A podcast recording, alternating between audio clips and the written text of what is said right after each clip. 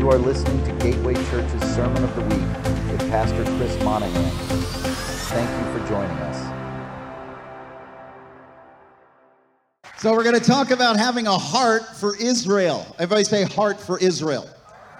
The heart, what is the heart of God for Israel, and what should our heart be as well? First thing I want to talk about is that there's a land of promise. God set apart a portion of land for the Israelites, beginning with Abraham. And in this process, there's a God made a covenant, and when God makes a covenant with a people, he attaches land to that promise. And we never want to violate the, the what God gives to somebody, we don't want to violate that. How many know that when when it comes down to property and your property, God honors he, what he gives you, you need to maintain and when people cross your boundaries, there is you are you are in trouble with the Lord. And so when we look at Genesis 15 is where we'll be st- talking about today. There's a covenant that God makes, Yahweh, the Father, makes with Abraham. Genesis 15, 7. He says, And he said to him, I am the Lord who brought you out from the Ur of Chaldeans to give you this land to possess. Let's all say that together. To give you this land to possess. So the Lord makes a covenant with a person. Abraham, then we have Isaac and Jacob. From Jacob, then we have the 12 tribes. From the 12 tribes, we have then the nation of Israel. And we see these promises have been fulfilled, and we need to honor the land that God gives to his people. If we do don't do that, the Bible talks very clearly about never moving a boundary stone and never violating boundaries. In the Bible, if you know, as a as a, someone who loves to study the Bible, come on, how many let's let's confess our sins this morning. How many jump over some of those territorial things when you're reading that in the Bible? Let's be honest. Now you need to repent of that. Because God says, you know, I give this land from this mountain to this river to this set of trees to this herd of cows over here, I give to you. And then, and I mean, and it's all throughout the Bible. It's there's a lot of honor in scripture and time. God says, this is where I want you to live. And these are the boundaries which you shall live. But can I tell you something about Israel? What makes Israel important is scripturally, God Himself, Yahweh, the Father, He married Israel. And we are married to Jesus. That's kind of the, the picture you can have. I know that's kind of weird, but that's the, that's the best analogy I can give you today. And God has certain promises for His, for Israel, for His people. And is there's a lot of Israel, and trust me, Israel makes up, the, the Jewish people make up 0.02% of the world's population. Many people, you, the, the number of times you see them, uh, you would think they must be like 10% of the population. They're not even a percentage point. There's tribes in Africa that are larger than the number of Israeli people, Jewish people. So God chose this nation, and through them, Jesus the Messiah came. Jesus came through this people. And then the first, all the first believers were Jewish. So today, it's backwards. We don't think Jewish people can receive Jesus. Back in Acts chapter 10, they were all surprised that non Jewish people could receive Jesus. Read the book. the entire book of Acts is about how do Jewish people and non Jewish people get along? That's what the entire book of Acts is about. So, because I've gone to a Messianic Jewish Bible school and began to study from a Jewish perspective, I've come to some different conclusions, and I want to take you through those today that might help you. Did you know never in the history of the world has a nation been restored to its homeland that was expelled? This is what happened to the Jewish people. They were expelled from their land in 70 AD. And then once again, there was another expulsion in 135 AD. And they were a group of people that were kicked out of their homeland. They were forbidden to, they would, at the price of death, they could not even come to their homeland. They were, they were expelled. And then in 1948, against all possibility, something that has never happened in history. The Jewish people came back into their homeland, into their territory. That has never happened in history. That should be a sign right there for every person to see that God is real and he will fulfill his promises. The day they declared their independence and themselves as a nation, you know what happened? Every single Arab nation around them attacked them to destroy them. And then it happened again in 1967 and again in 1973. And then what we saw happen last week was an Israeli 9 11. It was where their borders were crossed and innocent people were killed and raped and murdered, citizens. And for people to celebrate that fact. And I want to speak truth this morning because the church has to be on the right side of Israel and the right side of the Bible.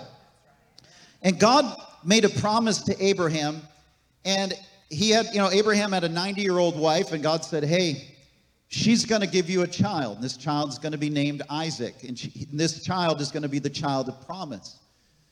But Abraham kind of struggled with that whole thing because when God spoke that he's going to do this, he's going to give your 90 year old wife a child. How many, how many would struggle with that a little bit? Okay, God, how's this going to work? How many, Abraham's thinking, you know what, God, let me help you out a little bit. All right, how many have ever tried to help God out before? Just so you know, God's really good at his job. He doesn't need your help. And it's powerful, but it's so true because what happened is Abraham realized this is an impossible situation. No way my wife's going to have a baby at 90. So there's this good looking Egyptian maidservant over here named Hagar that his wife says, Hey, Abraham, what do you think? Abraham's a guy who's going, Okay, yeah, honey. If you think it's okay, I'm good with it. How many know that wasn't God's plan? And when Abraham came together with Hagar, she became pregnant and produced a son named Ishmael, who was Abraham's descendant, but not the chosen one that God had called to carry forth his promise. Now, people say, well, that's not fair. Deal with it. This is what God has spoken. God chooses, if God chooses someone to be the one that the anointing is on, or the blessing is on, or the favor is on, I respect that. If the other people don't like that, I'm like, well, then take it up with God, but He can do what He wants to do because He is the King of the universe. Amen. and if He chose Yitzhak, Isaac, then I'm choosing Isaac. Now, God loves all the people throughout the world. He loves Ishmael. He, and, he, and you're going to read about this how time after time God says, Hey, I love Ishmael and I love them, but he is not the one that my promises are going to come through. I've got something very specific I want to do, and this is how I'm going to do it. I'm going to make a 90 year old woman give birth. And she's going to be going to give birth, and, it, and you're going to name this child Yitzhak, which means laughter. Because when she heard God say, You're going to have a baby, she goes, And he goes, Yeah, that's what you're going to name him too. He's going to be named Laughter.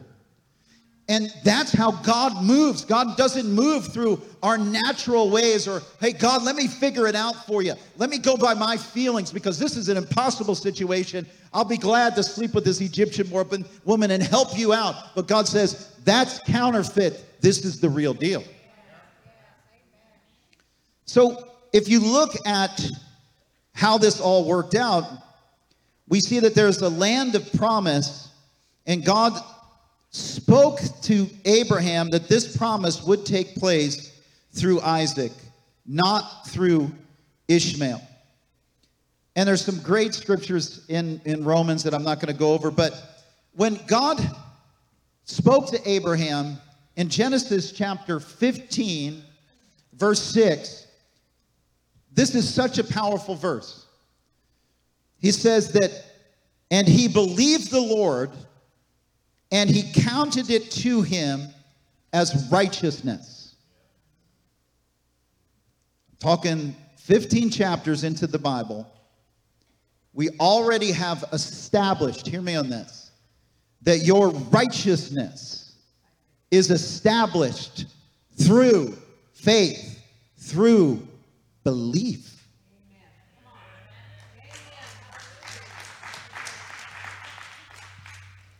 Now, Luther rediscovered this truth because throughout history, the, you know, the Catholic Church and much of the church began to strive for we're going to become righteous through our works.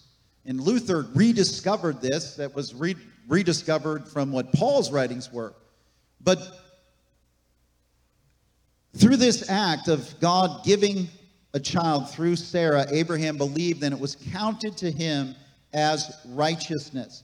So for us to look at even modern day situations, we may feel a certain way or think things should go a certain way. But if God says, This is the way I want it done, then we come into alignment with Him and we become a blessed people. Otherwise, we're kicking against the goads, as they would say. We are like a sandcastle trying to stand up in the midst of a huge ocean. We can't stand unless we get in alignment with what God's word says, because he's a covenant making God. He made a covenant with Abraham, he will fulfill it. He made a covenant with Moses, he will fulfill that. And thank God he made a covenant with his son Jesus, and he will fulfill that one as well. If we begin to doubt the covenant he made with Abraham, why shouldn't we doubt the covenant he made with Jesus? So I'm going to stand fast that God is going to be faithful to carry out the promises he made about the land. He goes on to say in Isaiah 7 6, there's enemies out there that want to divide and take the land away from the Israelites. It says, Let us invade Judah, let us tear it apart, divide it among ourselves, and make somebody else a king over it. How many know that that's in Scripture? That there are forces that want to take the land back.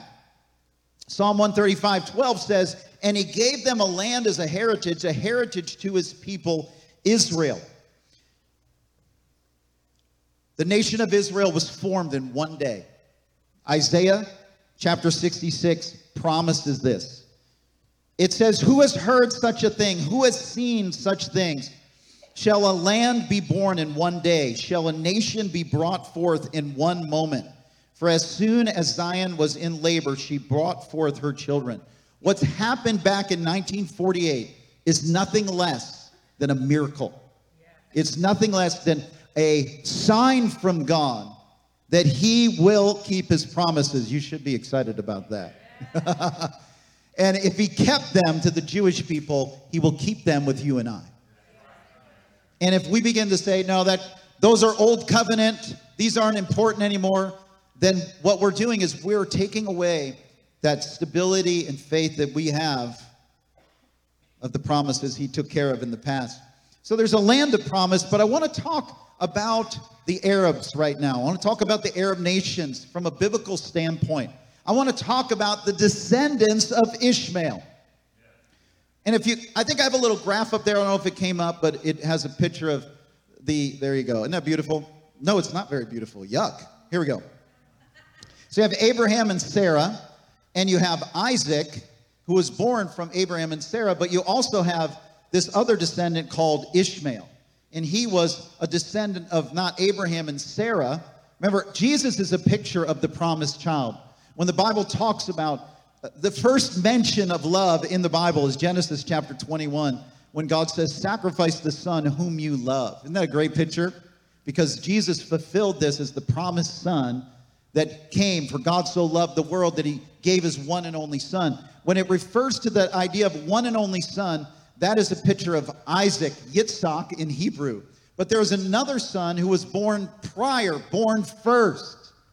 It's a picture of what we do sometimes when we try to step out in our own selves to try to make something happen. That's called the spirit of stupid, by the way. And what happened is Abraham and Hagar came together and Ishmael was born. And now this child began to persecute the promised one. Whenever you go ahead of God and try to do things your own way, the thing that will be birthed will be the thing that will destroy the promise unless it is sent away and forsaken. And that's exactly what Sarah said Abraham, you got to tell these two to go. They have to leave. Why? Because they are persecuting the one whom the blessing is going to come through. It's really hard to do. How many ever how many have ever given birth to an Ishmael before? Okay, let's not raise our hands, right? Ouch. Okay. You can say ouch or amen. But right, we've, we've given birth to an Ishmael. We're like, oh, and we have to separate it.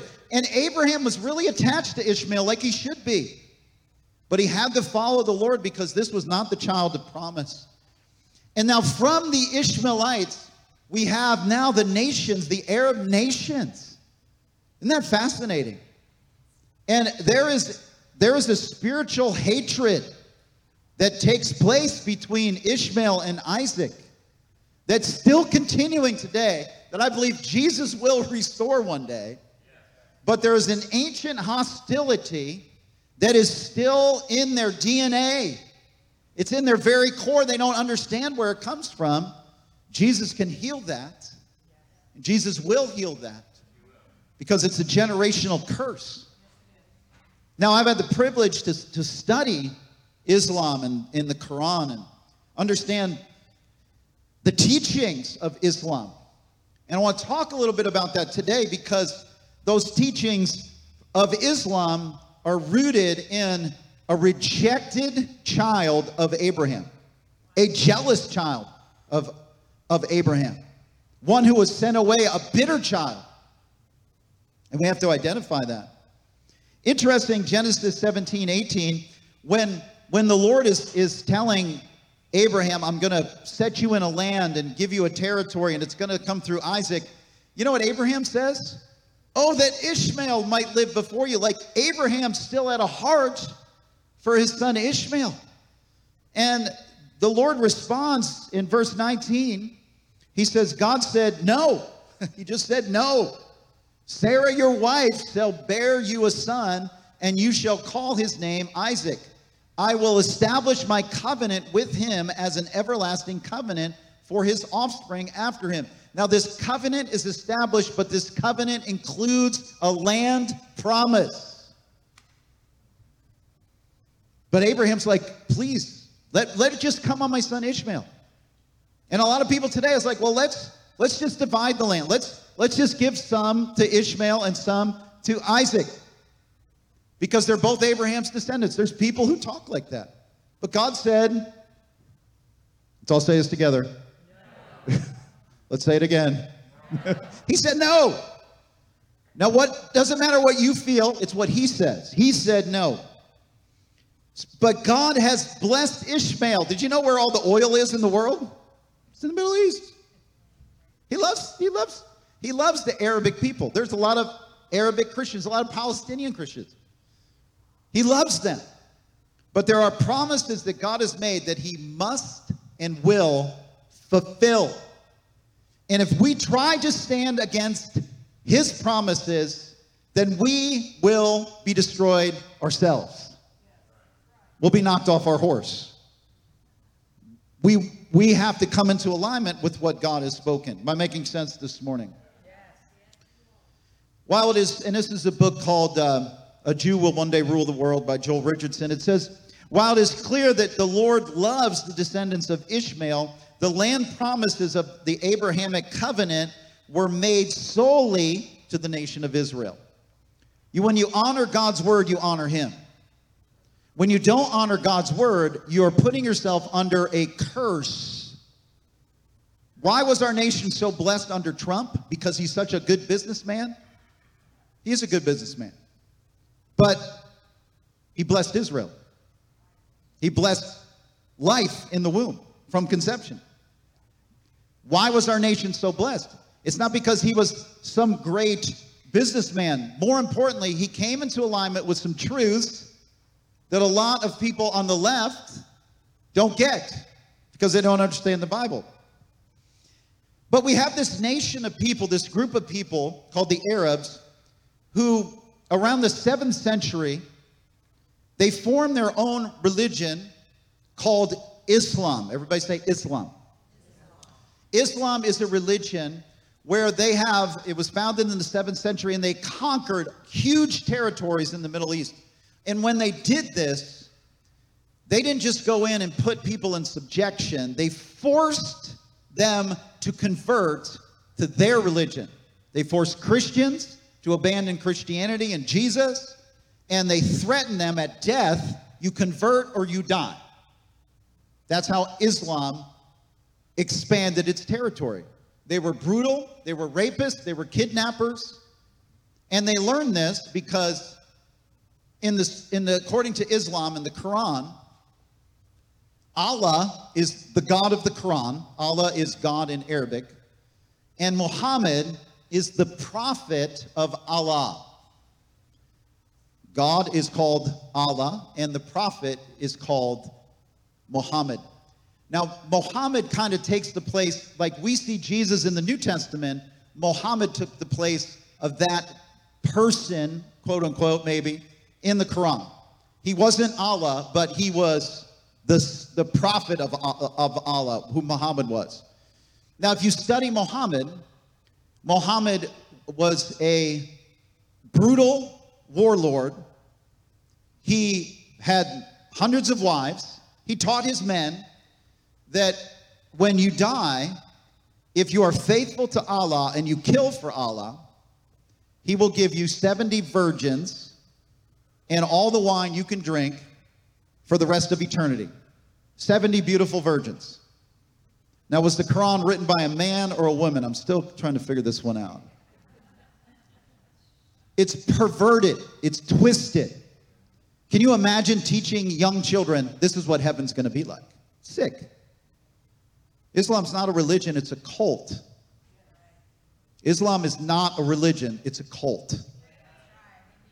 Because it takes the truths of Judaism and Christianity and twists them and distorts them. God's not a brothel owner who awards men, doesn't, you know, what are the women? Women are oppressed. This is why the warriors of Muhammad were so valiant because they were taught from a very young age this is what your reward's going to be. So if we die, we get this, but if we live, we still get it anyway. Because to Muhammad, lying was not wrong if it pushed forward the cause of Islam. You could lie. If you were in a position of weakness, you lied till you became strong. That's immoral. You understand? Muhammad married a six year old girl and consumed that marriage when she was eight or something like that. He's a pedophile. This, this is documented, by the way. This is not. So you understand, if people are following Muhammad's teaching, they're going to do what Muhammad did. Just like we follow what Jesus did, we're going to do what Jesus did. So this is the ideology that is being spread throughout the Middle East and in much of Islam. Scary. Because people are being brainwashed into believing something that's anti biblical, anti God, that's satanic. It's satanic. The Lord loves the Arabic people, but they have to come in line with their position in their rightful position. They need to submit themselves to God's promises and God's word. Just going to read you a quote. It says, If Islam is a peaceful religion, then why did Muhammad engage in 47 battles? Why, in every campaign the Muslim armies have fought throughout history, they have slaughtered men, women, and children who did not bow their knee to the lordship of Islam. This is just history. All the boundaries, the borders of Islam are stained with blood. You either convert or you die. And for us to believe that Islam is a peaceful religion, you're being duped. The ones who understand Arabic and know Arabic will tell you what the people are really saying. They say one thing in English, but another thing in their Arabic language. This was um, spoken on Palestinian TV back in 2003, I believe. It says, The goal of Islam is to rule the entire world and submit all of mankind to the faith of Islam. Any nation or power that gets in the way of that goal, Islam will fight and destroy. In order to fulfill that goal, Islam can use every power available, every way it can be used to bring worldwide revolution. This is jihad. So that's the goal, it's the drive. The drive of Islam is not to establish healthy places for people to live, for their families to thrive, for people to have peace and love each other. Their goal is to take over the world. And if that means taking back land from Israel, they will do it, whatever they have to do to make that happen. Because that's what the goal is.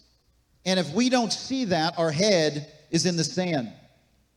A lot of times, I want to just recommend a really good book. It's called Defenders of the West by Raymond Ibrahim. He is a Arabic scholar and uh, Arabic historian, and he did a great talk on the Crusades.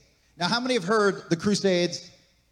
They're awful, horrible, terrible, awful uh, things that the church did. We don't want to become crusaders. It's awful.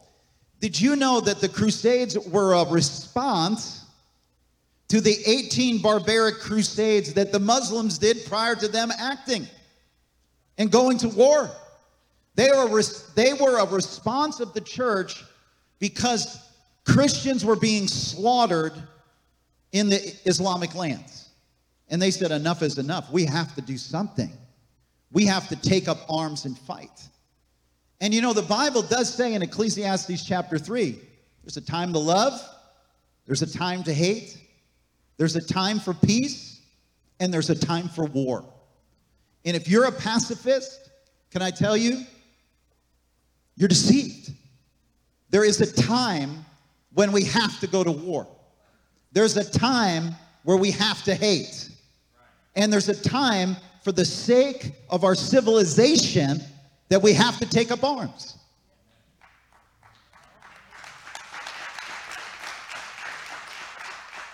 What happened during the Crusades, and if you read this book, you'll see what happened. Now, I want you to imagine being under Islamic control in the 13th century, the 12th century. And what was required of you? You were taxed. Of course, you were they took from you, they took taxes from you. But one of the taxes that the, the Islamists would require from you as a Christian, because you are a Christian, you have five children, we're going to take two of your children. It's called a child tax. We're taking two of your you're taking two of your five children and we're going to raise them as jihadists in our own country. And they would take those children from the age, you know, 5 to 10, they would molest them, they would rape them, they would indoctrinate them, and they rose up, they, they rose, they created a whole entire army of these Christian children that were now converted to Muslims. And then they were sent back into their own territory to kill their own families. Now, if you're a pacifist and you would tolerate that, something is severely wrong with you. Like, if you would not take up arms against something as evil as that, you need your head checked. There is a time when our that we can't say, oh, in 100 years, who's going to care? There is things that are happening right now that we can't just say, well, let bygones be bygones. No, we have to act. We have to speak truth, and we have to see what the enemy plans to do. And if we are silent in the face of evil, that is evil itself. We have to not only speak out, but encourage, act, and if it calls us to go to war, that's what we'll have to do. Just trying to bring you into a biblical understanding.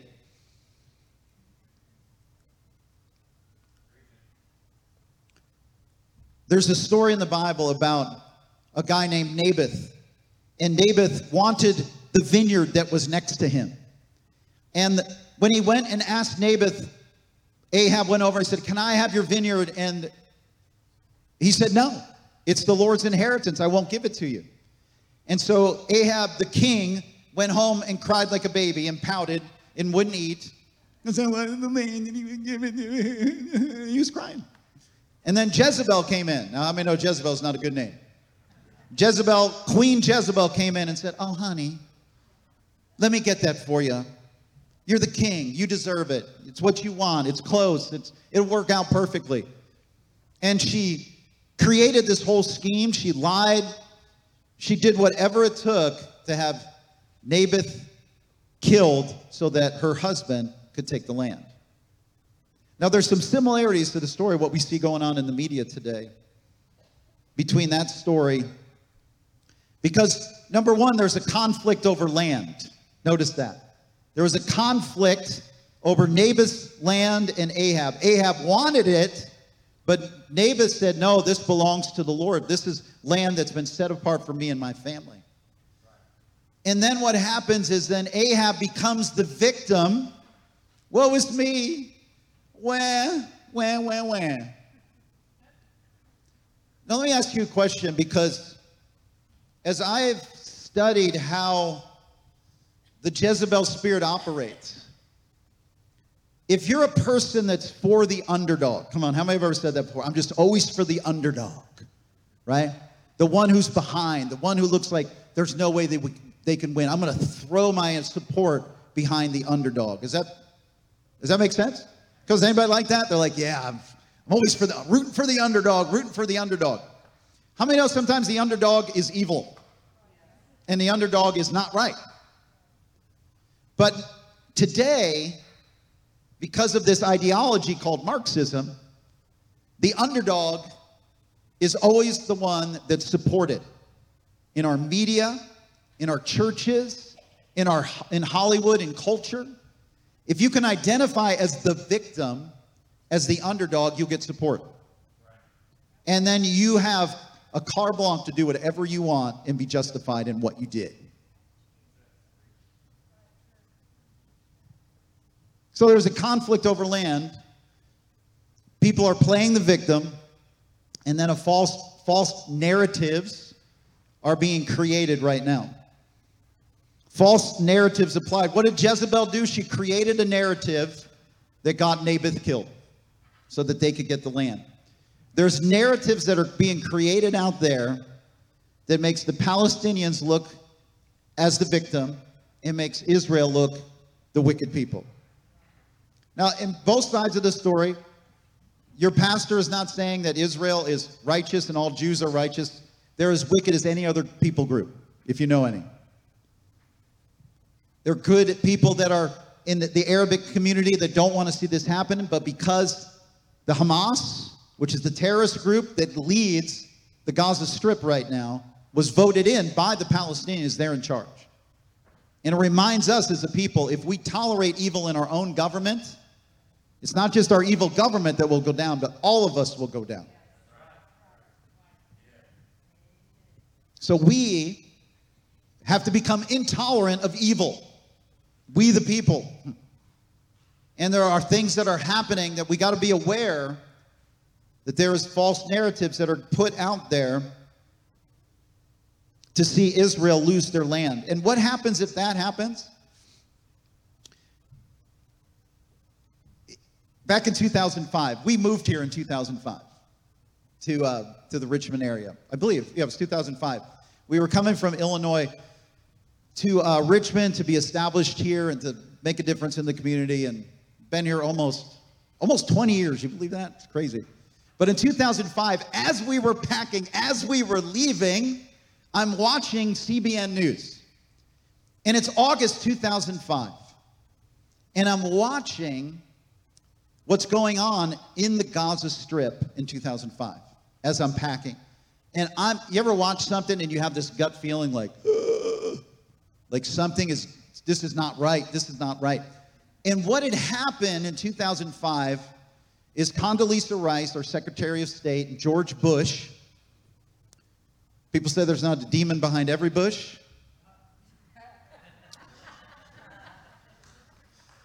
There's one behind this bush. They pushed Israel to give up the Gaza Strip, that piece of land, to give it up so that the Palestinians and Israel could have peace. They pushed them, they forced them.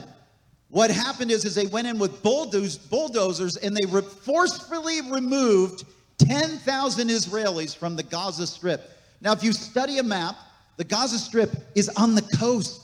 It's beautiful land, it's prosperous. They were forced to give it up because of our own nation. George Bush and Condoleezza Rice forced them to give up the land for peace. The Israeli population, there's, we are 500 to 1 compared to Israelites. So, what their population is, we have 500 times more. No. Yeah. Three out of every two people are good at math. You know that joke. What happened is right after Israel went in to do that with the American banking, with American backing in banking, Hurricane Katrina hit New Orleans within three days after they were forced out. And there was a 500 to 1 forced evacuation, like 10,000 evacuated from Israel, 500,000 evacuated in America.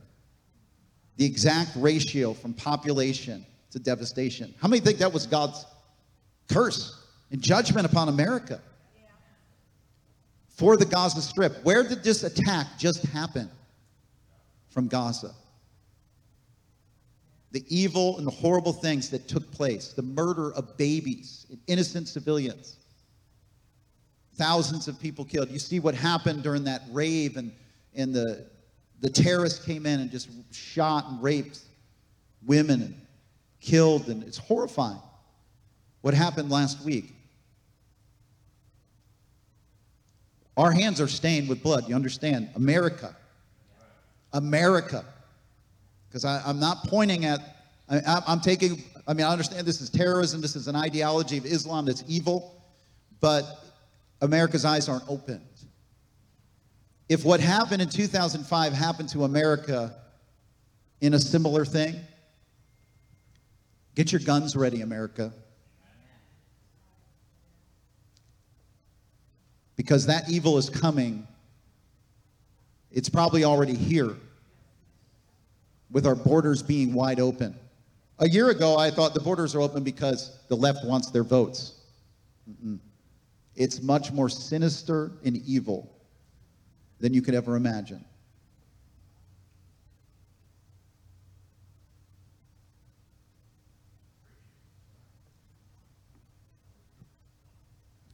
Let me continue on. Why is Israel being forced to give up their land? Can you show a picture of the map of the Middle East? These are all the lands in the Middle East. The little red part you see is Israel. And what are all the middle the Arabic nations trying to do? They're trying to get Israel to give up their land to some Arabic people. Israel makes up one five hundredth of the landmass of the entire Middle East. If a Palestinian nation is so important, why don't you give up some of your land instead of trying to force Israel to give up their land? And we see what happened when Israel did give up their land.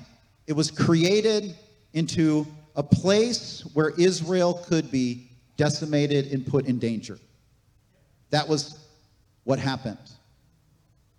They were pulling, you know, the EU put pipelines in for water for the people of Palestine to help. They dug the pipes out and created them in the missiles. That's how sick the, idol- uh, the ideologies are that we are battling. John Dawson said this the greatest wounds in human history, the greatest injustices have not happened through the acts of some individual perpetrator rather through institutions, systems, philosophies, cultures, religions, and governments of humankind. So, why is your pastor speaking out against these ideologies? Because these are the dangerous things that need to be pulled down, torn down, called out and brought into a place of truth and light. That's, that's why we speak out against these things. It's not that there are, oh, it's these people that are evil, but these, the children are being raised with these ideologies that we have to call out and say, no, this, this is evil. We are fighting against a satanic ideology that plagues the minds of many. And God made a covenant with Abram. He made a covenant with Abram. And that covenant included land with details.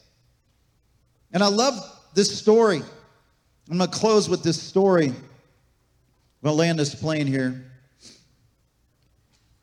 He said to him, and I want you to see this picture. Yahweh comes to Abram and he says, Abram, I want to make a covenant with you. Isn't that awesome? That the God of the universe sought out Abram and he said, I want to make a covenant with you. And so they, he says, Bring me a heifer, bring me a, an animal, bring me a bird, a goat, a bird. And, and, and he cuts these in half, cut these in half, and make them into a carcass and, and cut them in half. And, and Abram, you know, he did all that that Yahweh told him to do because why? They're getting ready to have a covenant, to make a covenant together. And in this covenant, there's always a picture of two people standing. One stands between the dead animals. And the, the point is, is that one side walks through the, the animal parts, the carcasses, and declares, May this happen to me if I ever violate the terms of our agreement. And if you can imagine that the God of the universe is making this covenant with Abraham. Hey, I want to make a covenant with you. Now, the odd thing about this covenant, and you can read about this in Genesis chapter 15, is that you find that there's not, Abraham doesn't walk through it, he falls asleep. Typical man, huh? He goes into a deep sleep. Hebrew word tardama is, is the Hebrew word. Similar to when Adam went into a sleep and God removed his, the ezer, the helper. Abraham goes to sleep. And then we read what happens. You could turn up the pad a little bit. It says, verse 17, when the sun had gone down and it was dark, behold, a smoking fire pot and a flaming torch passed between these two pieces. Wait a second, that's not what the covenant's supposed to, that's not how it's supposed to happen. Abram's supposed to walk through it on his part for mankind, and God will walk through it on his part for heaven. You represent earth, I rep- represent heaven. But what happens? Instead, a smoking pot goes through. It's declaration of covenant. And then a blazing torch goes through. Abraham never walks through those pieces. But it's a picture. You see, the smoking fire pot represents the, the, the revelation that we can see but not fully see the light of. What is smoke? It's a it's it shows that there's a fire, but you can't see the fire. That's what the old covenant is. That's what the Old Testament is. Jesus is smoking all over the pages, but you don't see the flaming torch until he steps onto the planet. You don't see the fulfillment of Jesus as the light of the world until he comes 2,000 years later to fulfill that. Why didn't Abram walk through those pieces? Because Jesus walked through them for him. Jesus was the representation of not heaven, but of earth. Because God established a covenant with Jesus through us through Jesus for us to come to Him. He is the flaming torch that walked through those pieces. And because the covenant was broken, He took upon Himself the very curse that Abram was supposed to say. May this happen to me if this covenant is ever broken. See, Abram didn't say that, but Jesus did. That's why when Jesus went to the cross, his flesh was torn off.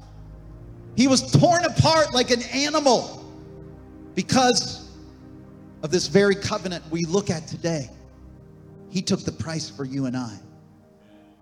And part of that covenant that was made, I believe God is fulfilling even now. Verse 18 On that day, the Lord made a covenant with Abraham. To your offspring, I give you this land. God said, land is part of covenant. And he goes and tells them, from this river of Egypt to the great river of he gives them details of what belongs to Israel. The land part of covenant is something you and I need to fully embrace. Let's stand together. Come on, let's give God a shout of praise. He is good.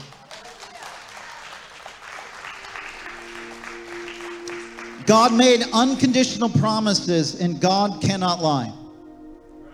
The promised land belongs to the sons of Israel, not because of their goodness or faithfulness, but because of God's faithfulness. If our God does not keep his promise to the Jews, why should he keep it for us? If you leave with anything else today, I want to assure you God will keep his promises to Israel. God will keep his promises to Israel. And we as a church need to confidently stand with the Lord in these promises. And we're praying, we're interceding, we're asking God to bless the nation of Israel and that his promises will be fulfilled. I want to encourage you pray for the peace of Jerusalem. God is both a God of promise, both of the spiritual and the natural. And we have to be supportive in this time. If it's time for war, we have to be ready for war.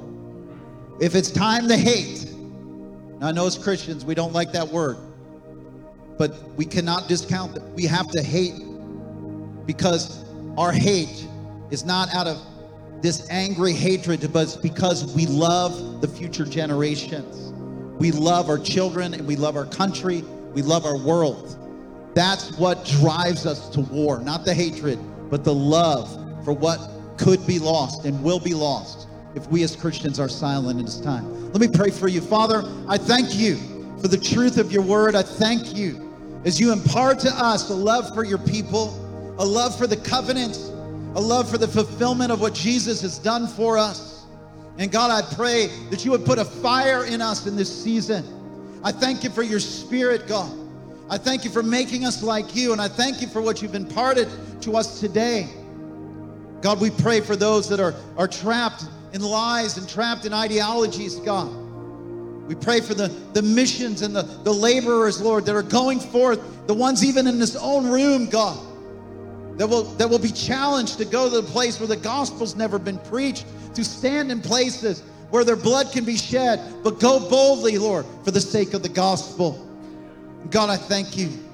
I thank you for doing that in us, doing that in our church. We pray for our brothers and sisters. We pray for Tikkun Ministries and Revive Israel right now that, that are in the land. We pray, God, that you will give them wisdom and wisdom and boldness and favor and protection over them and their children that are serving in the IDF. And God, we thank you for Israel. We thank you for Israel, God. Let our let us have the same heart for Israel as you have, God. And we ask this in Jesus' name. See, the picture that we have here, and I want you to carry with you, is that you are like a city that is surrounded by walls and gates. And as with the gates of ancient Jerusalem, each one has a specific function and a spiritual purpose meant for the well being of the city of God. Same way with your life. Every gate that you are possessing in your life means that you are making wise decisions. You're forbidding certain things to come into your life, and you're also uh, you're you're sending the bad out, and you're inviting the good in. Uh, so in in what we will do in this course is we'll actually be inviting the blessing of God on our life, but we'll also be forbidding the spirit of mammon to come into our life. We'll be inviting healing, the healing power of Jesus into our life, but we'll be forbidding the spirit of infirmity. And every day you go through this exercise of inviting the good things in and forbidding the evil things from coming into your life.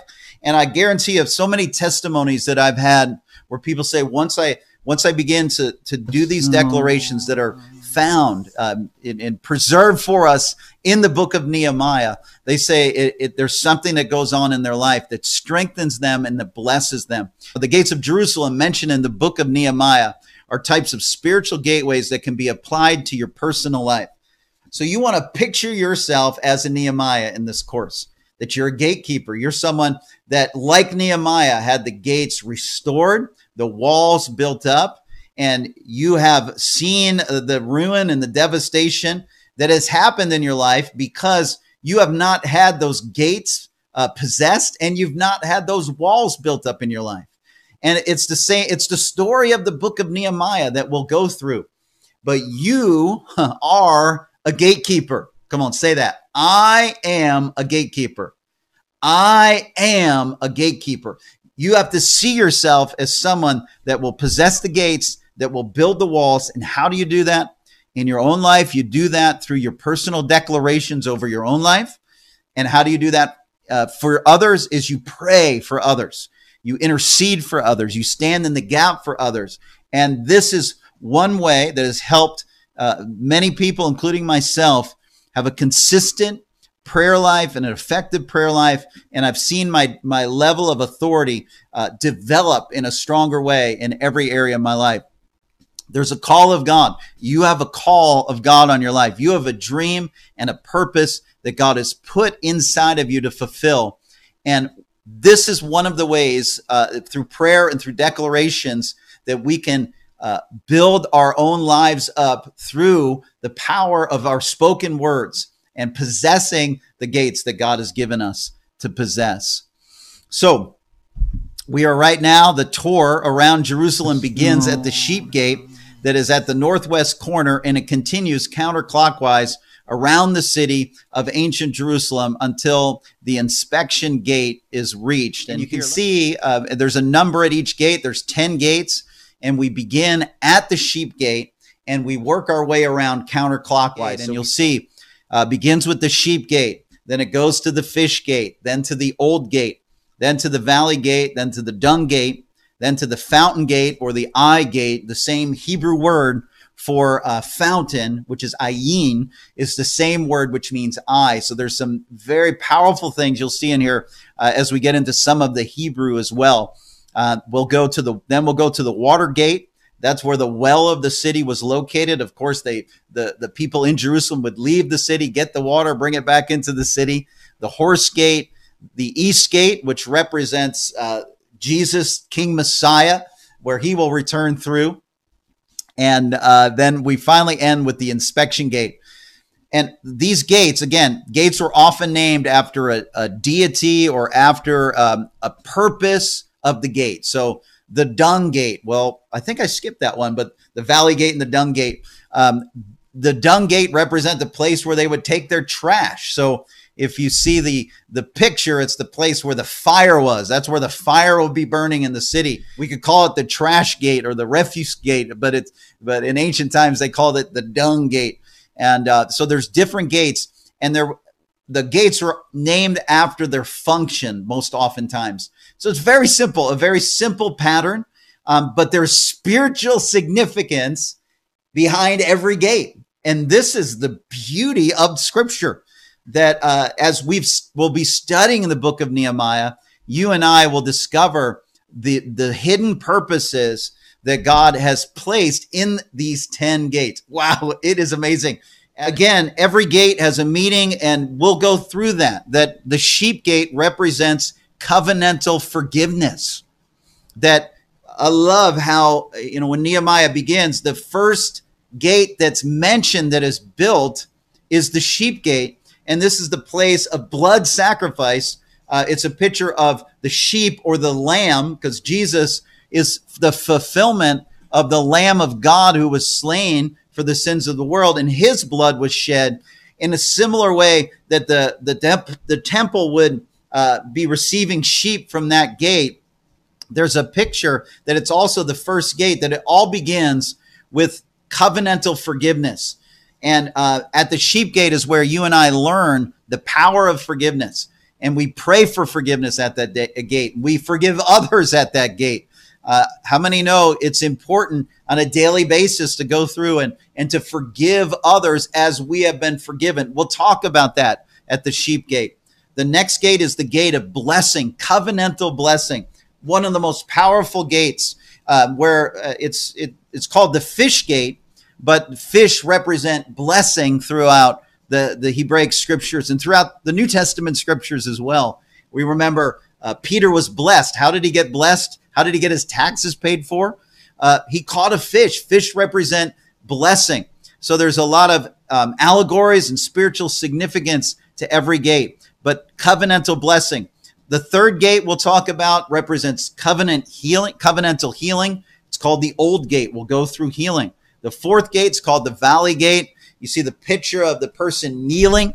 That's a picture of humility. I've seen uh, when we've taken people through this course, uh, tremendous healing happens when we go through. You will receive, I believe a lot of you will receive uh, healing, especially in your back when it comes to uh, learning the power of humility.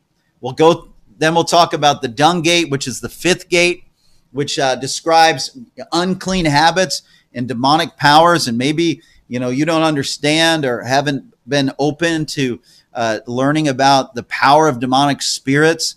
But in the book of Nehemiah, there's there's a gate that we will go through, and it helps us uh, understand that we have authority to drive out demons in our own lives and in others other people's lives as well. And that's what happens at the dung gate.